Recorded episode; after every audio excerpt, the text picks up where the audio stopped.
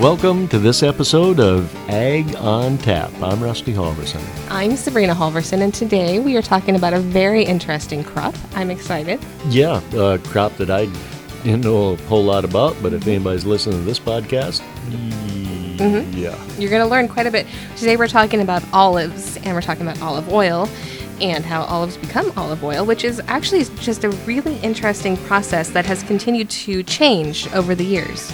Yep, uh, thousands and thousands of years, and uh, a timely visit because the month of November traditionally mm-hmm. is when olives are harvested for olive oil. Mm-hmm. That's one of the things I learned. Yep, there you go. All right, so we have a very interesting guest, somebody who I just really enjoy talking with. I got to interview her a little while back for an, a magazine article that I wrote about olives. Her name is Samantha Dorsey, and she's with McEvoy Ranch. Let's get her on the line. Hi, Sabrina. All right, Samantha, thank you for joining me again for this is our second interview, and I had just so much fun with you the first time. Me too. I thought I got to get her back on to, to do the podcast with Rusty and myself. So let's start out. We're talking about all things olives today, um, olive oil, and um, you have organic olives. And so I'd like to know just a little bit about what it takes to grow olives organically. Absolutely, Sabrina. Well, thank you so much for inviting me. It's a pleasure to spend time with you and Rusty, and um, especially talking about my favorite topic, which is growing olives. so that's easy. um, and the pleasure, one of the pleasure, pleasurable things about growing olives is that they're really easy to grow organically. Of of all the crops, um, olives, there's only one major pest. Well, except for gophers. Okay, we're discounting gophers and we're going to discount tractors, which is another pest.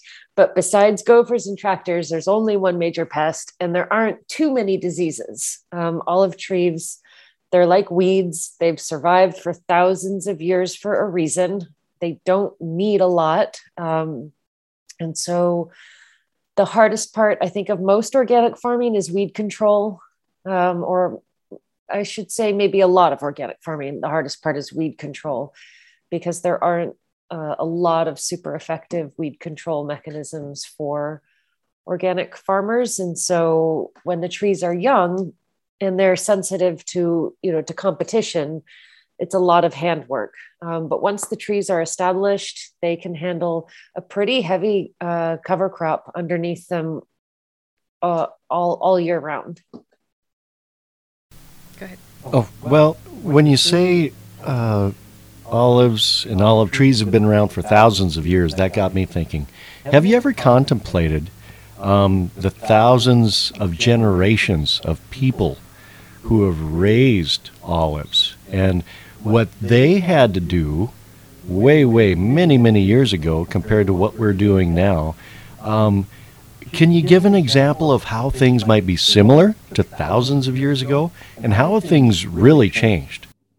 Oh my gosh, Rusty, like I'm getting tingly What? because I do think about that all the time. Like the hair on my arm is standing up right here because I totally think about that all the time.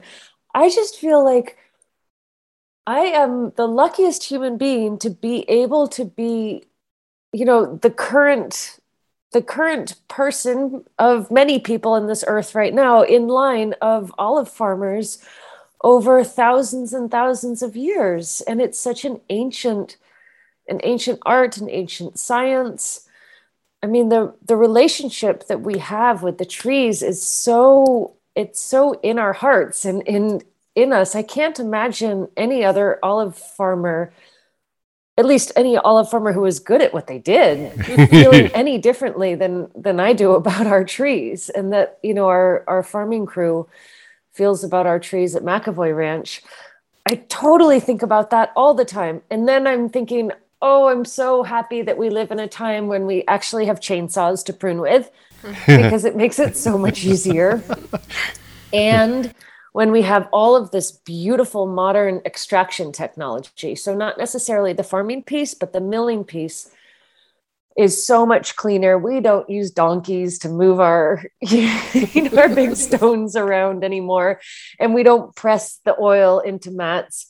In fact, this is something um, that comes up a lot because the marketing olive oil marketers love to use the term first press, and hardly anybody presses anything anymore. It's all with done with centrifuges. So in the past, you'd make the paste and then you'd put it on the mats and then you'd stack the mats up and then you'd press it like you you know an old press would and the oil would ooze out the side um, but now we put all that paste into a into a decanter a, a centrifuge and you know you got olive oil popping out one side and water popping out the other side because there are different densities and different weights. So i feel like we're like the luckiest olive farmers because we have all this modern clean beautiful technology to create this extraordinary product but we still have this it's still an ancient ancient product. And pruning is you know the pr- pruning practices are still the same and and and it's i it's just it's a magical thing to be one in a whole th- line of a thousand years of that and Rusty doesn't know this, but when we talked before, you told me that the trees that you guys actually grow, you had trees brought over from Italy. Right. Yeah. Actually, yeah. In the early 90s, um, when Mrs. McEvoy purchased the property, she imported 3,000 trees from Italy. And those wow. 3,000 trees make up um, what it, what's our, our first orchard or orchard one.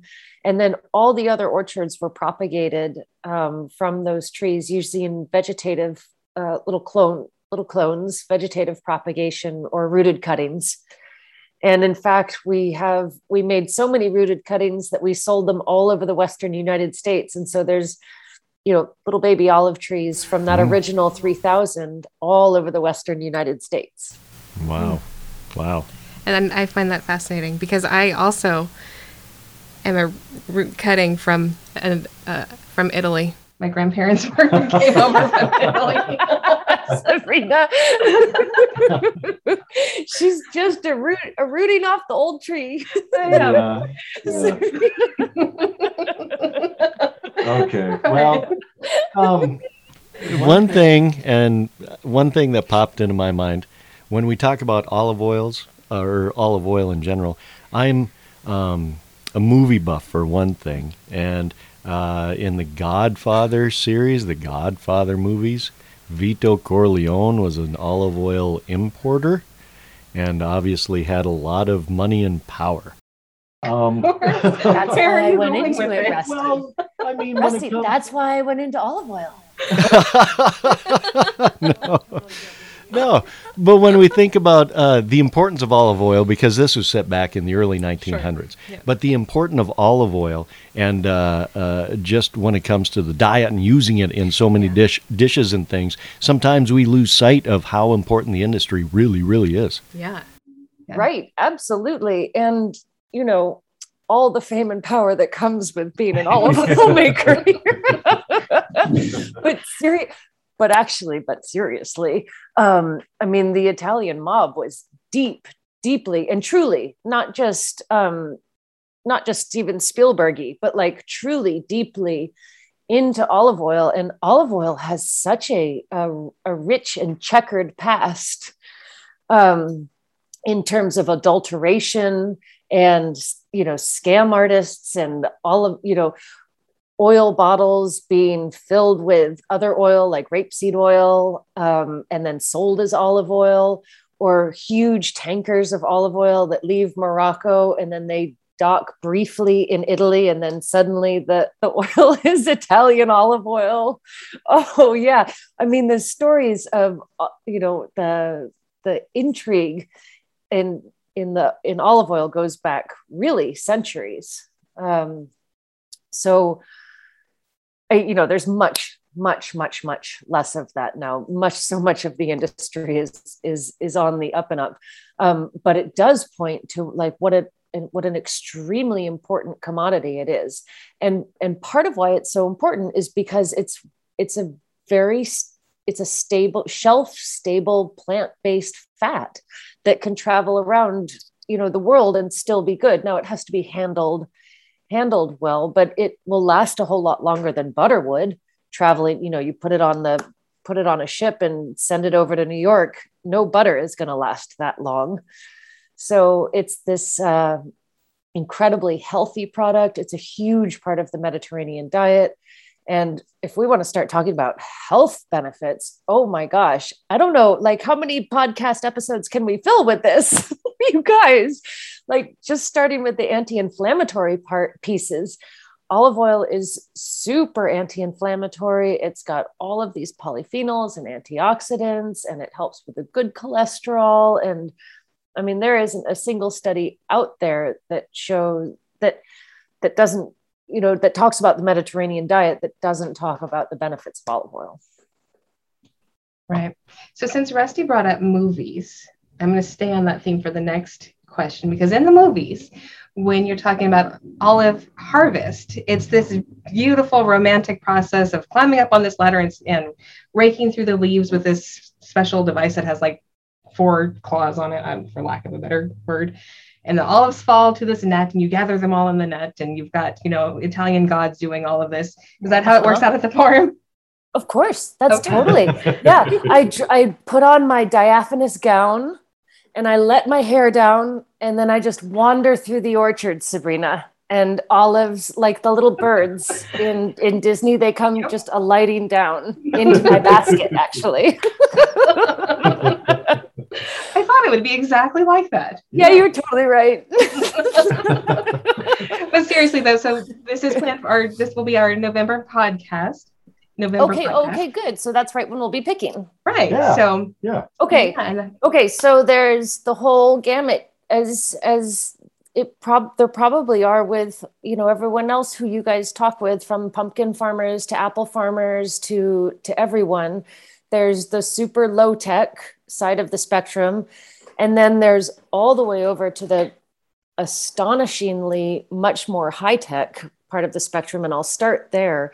And that's where the um, the super high density orchards um, are, which is not what what we do, but they're astonishing and wonderful and amazing, and they produce some some extraordinary oil. And they have a machine called the Colossus, and it's like an over the row grape harvester, but it goes over the trees and and it's named aptly because the thing is ginormous. It looks like it comes out of a science fiction movie.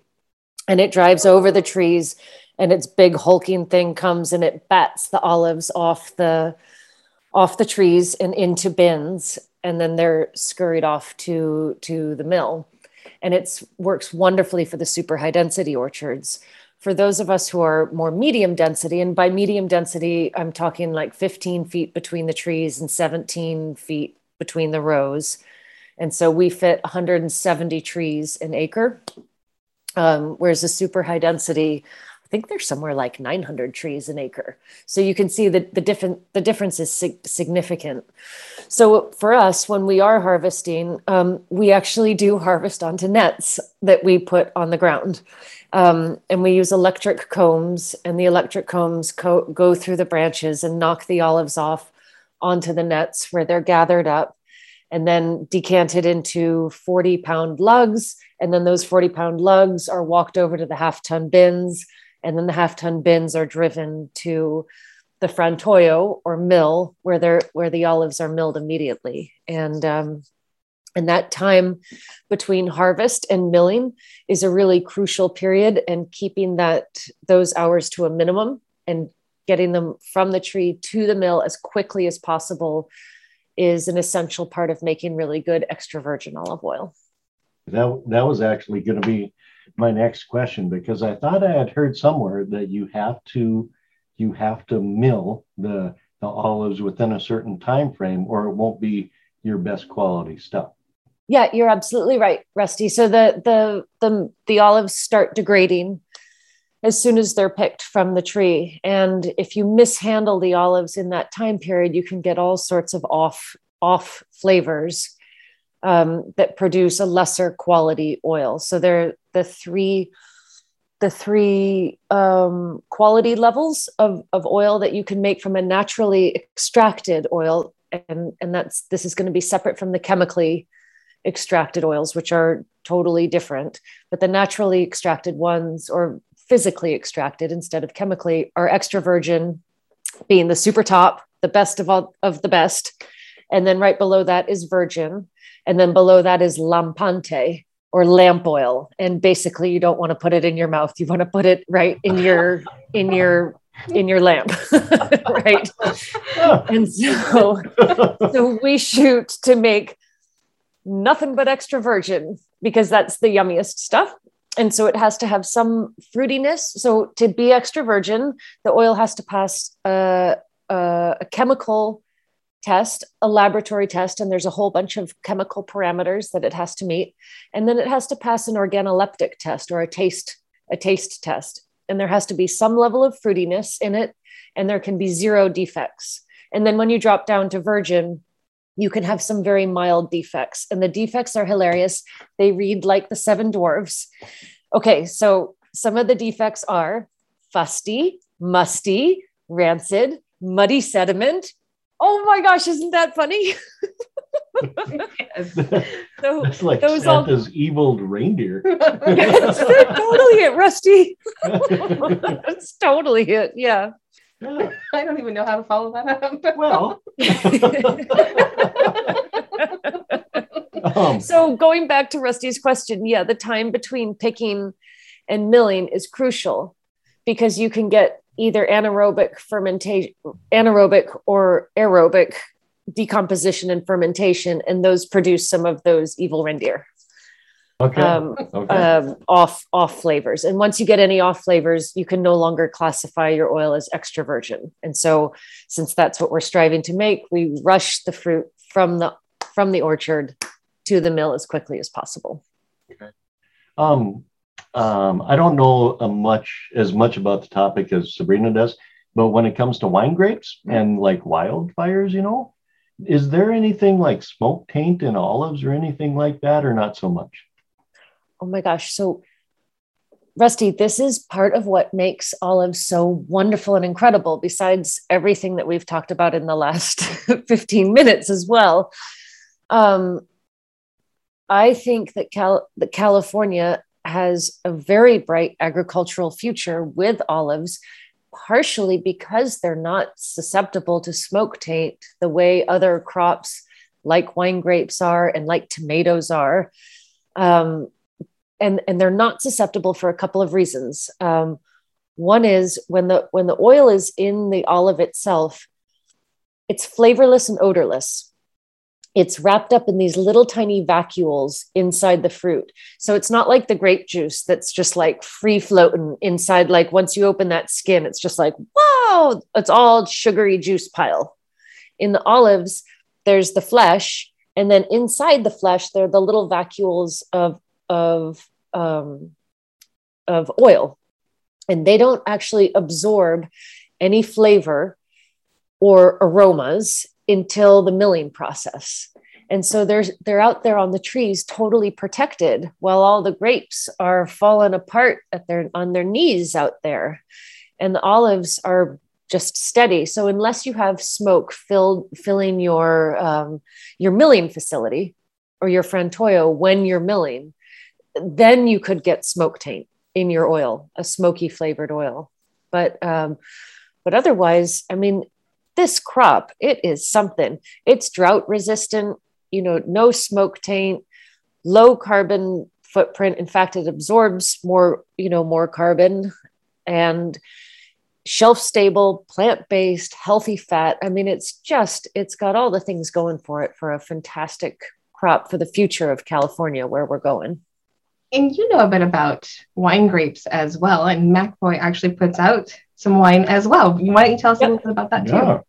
Yeah, we've produced wine for wine.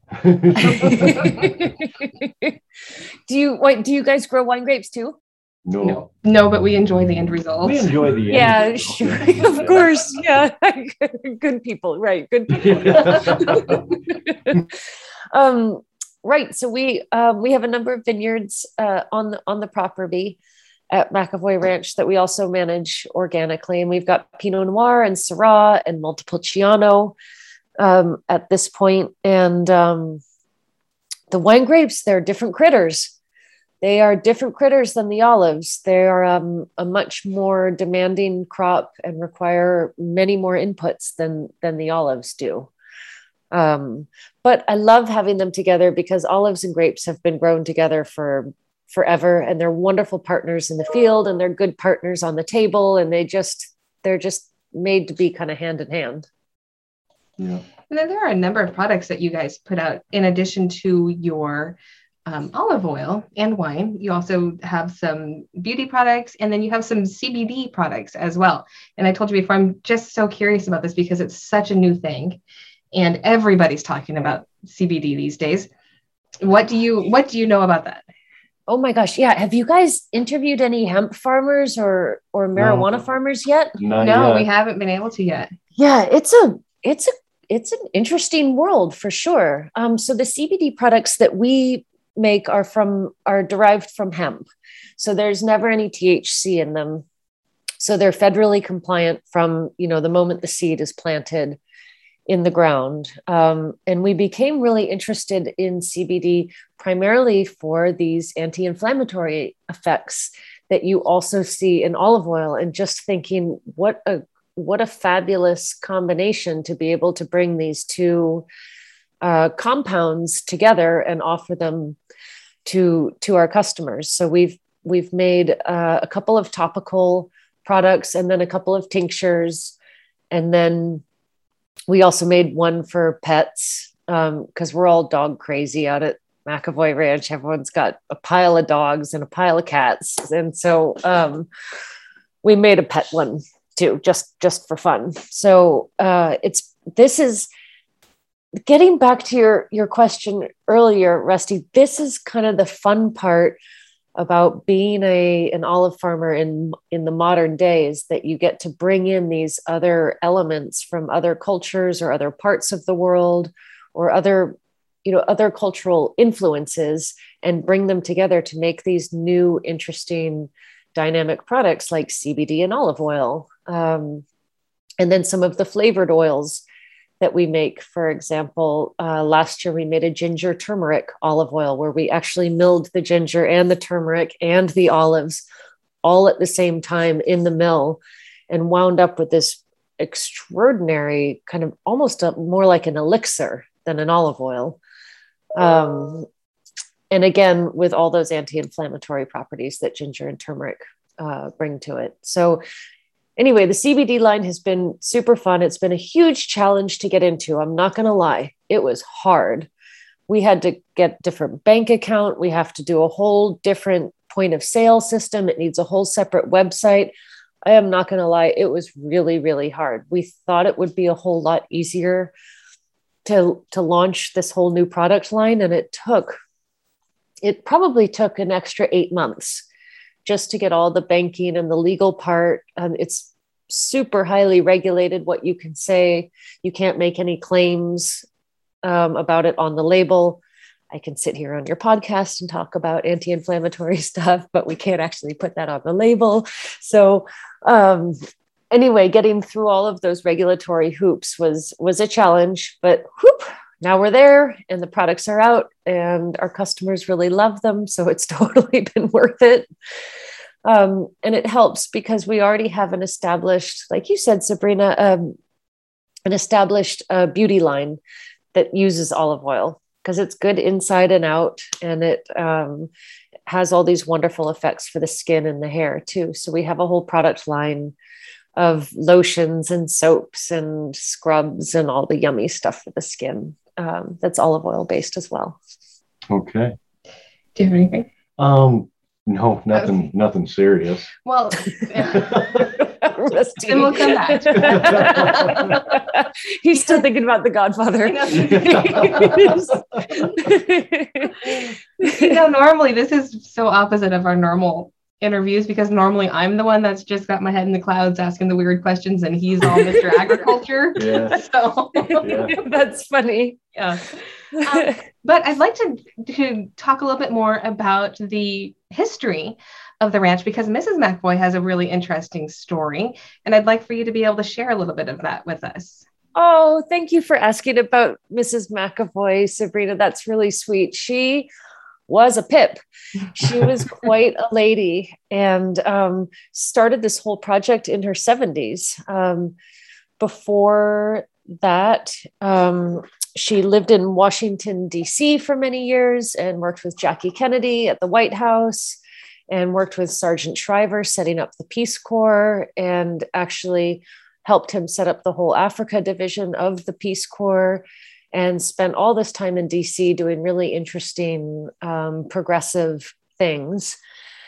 And then um, came back to run the San Francisco Chronicle that her grandfather, uh, M.H. DeYoung, founded and um, managed the Chronicle for many years and then lost it in a big, wild family feud.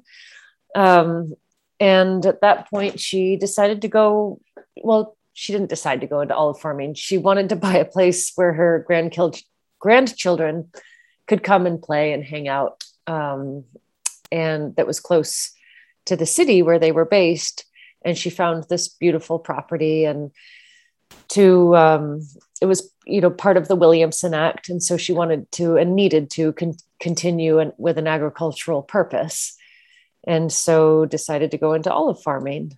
And um, this was, gosh, I can't remember how old she was, but she was in her 70s when she started this project. And um, I worked for her from 2001 until she passed away in, in 2015. And now her son, Nion, owns the property and and the ranch and the business. And he is just as wonderful as his mother. And he continues the family legacy of publishing. He owns chronicle books and a number of other small book companies and independent book companies. So we're really fortunate we get um, beautiful rotating art collection from the from the families from the art collection. I don't if you've been to San Francisco, where there's the DeYoung Museum in San Francisco, which was founded by um, Michael DeYoung, Nan's Nan's grandfather. So they're they have a long family history of art of art collecting as well.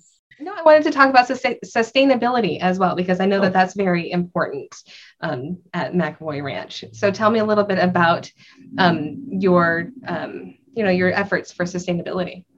Oh, thank you, Sabrina. Right. So we you know, besides being committed to um, keeping our orchards as certified certified organic, um, we've only planted about 15% of the total property and the rest of the property is left to, for the natural flora and fauna and, and native animals in, in the area. Um, and we don't draw any groundwater for the for the irrigation of our of our crops which is dreadfully painful this year because we hardly got any rain. And so we have about six surface ponds that we rely upon runoff and rain to fill. And they only filled to about um, 30, 33, 34% this year. And so we were missing um, quite a few million gallons of water. um, but anyway, going back to the sustainability piece, we feel like that's a much more sustainable um, method for irrigating than drawing uh, groundwater, which is a really uh, easy resource to deplete. Um, and the other great thing about olives that I mentioned um, earlier on is that it can take a year round cover crop. So we don't have any, we're a no till operation we have no exposed soil and we have a pretty pretty diverse um, orchard floor um, filled with all sorts of different plants that that um, you know that serve different insect populations. Um, so we've remained super committed to that and i think that's part of the wonderful thing about olive oil is that you can grow it really sustainably and then, like I said, you don't need a cold chain to get it from our place to your place. And when you're storing it at home, it's not using any electricity. Its carbon footprint is really low. It's all um, physically extracted, as to a lot of the other um, nut and seed oils are chemically extracted. And so there's a chemical byproduct to um, to the you know you wind up with the oil at the end but you have wound up using all these solvents and chemicals that end up in the waste stream whereas all we have is a little olive pomace that we compost and put right back out on our fields just a final question when it comes to sustainability and you talk about your carbon footprint. A lot of farmers in the Midwest are now um, being exposed to the idea of sar- uh, carbon sequestration and whatnot. But it sounds like you would be considered an early adopter of such practices. And if the government would happen to reward such practices, I guess you could serve as an example of what to do in that in that situation. Yeah, interesting point, Rusty. We we had um, a couple of staff members early on in the ranch's history, and and one in particular, Jeff Creque, who is an expert in carbon sequestration and has gone on to work for the Carbon Project and and has dedicated himself to carbon sequestration through compost. And so many of the methods that we use at McEvoy Ranch were a result of Jeff Creque's um, innovations um, back in the 90s um, when the ranch was being set up. Um, but yeah, I certainly would would love to learn more about and hear more about um, any federal federal programs that that reward carbon sequestration. I think farmers have a huge role to play in that since farmers, you know, own more more square miles or more acreage than than any other group in well, except for the government itself um, in the United States. And so we we have to be the vanguard. We have to be the pioneers in in this because the land sits under us, and and it's you know it's it's owned by farmers. So, I anyway, I think farmers have a great, promising future if if we can embrace um, new, innovative, sustainable ways of, of farming. And the only other thing that I would ask is for our listeners who are in California or who are traveling to California, can they come somewhere and check you guys out? Yo, they sure can, Sabrina. They should come to the ranch in Petaluma. um, they can obviously find us online at mcevoyranch.com. Um, but it's way more fun to come to the ranch and visit us, and that's the best place to um, to see us we actually don't have any other stores. We did before the pandemic, but whew, that just blew everything up.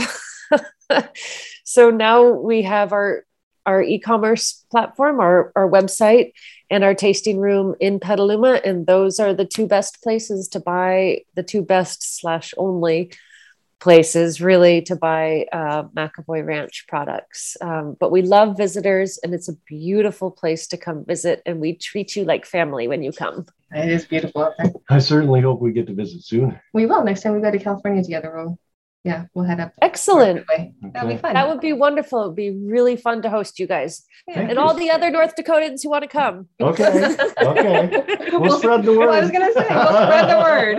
okay. Yeah. I know someone who's in radio. So. all right. Well, thank you again for your time. I always enjoy chatting with you. We'll just have to make this a regular thing. Yeah. I, I'm totally in. It was a joy to speak with you guys too. I would do it anytime. Thank, Thank you. you. She was so fun.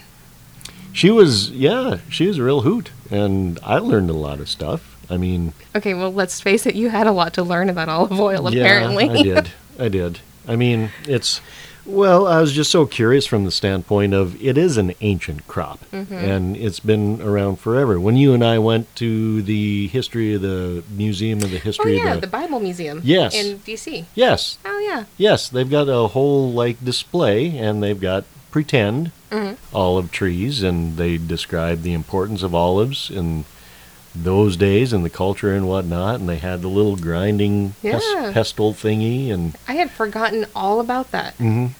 That yeah, you're right. Yep. Hmm. So I was. I'll see if I have any pictures from our trip to the Bible Museum that I can post up and put a link on our podcast thing because that little olive section was very interesting there. I think we only posed with friends. No, I took some pictures while you weren't looking. Okay. so, aside from them being ancient, what was the most interesting thing you learned today? Oh, just the kind of the the sustainability and carbon se- sequestration part mm-hmm. of it. Mm-hmm. I didn't know they had a like a cover crop and a carpet of you know in their fields, carpet mm-hmm. of yeah. I didn't know that. Yeah. Well, olives are, are not a crop that you see many places. I grew up around olives where I grew up in Central California it's an olive area, yeah. you know. So I grew up around them. I never thought anything of it, but what I have come to realize is that that's the only place in the nation where you're really going to see just orchards and orchards of olives. So I'm sure you haven't. No. Seen no. him. And it was really neat that they imported those 3,000 trees Yeah. from Italy. Mm-hmm. Holy, what an endeavor that was. I know. I can't even imagine. How do you?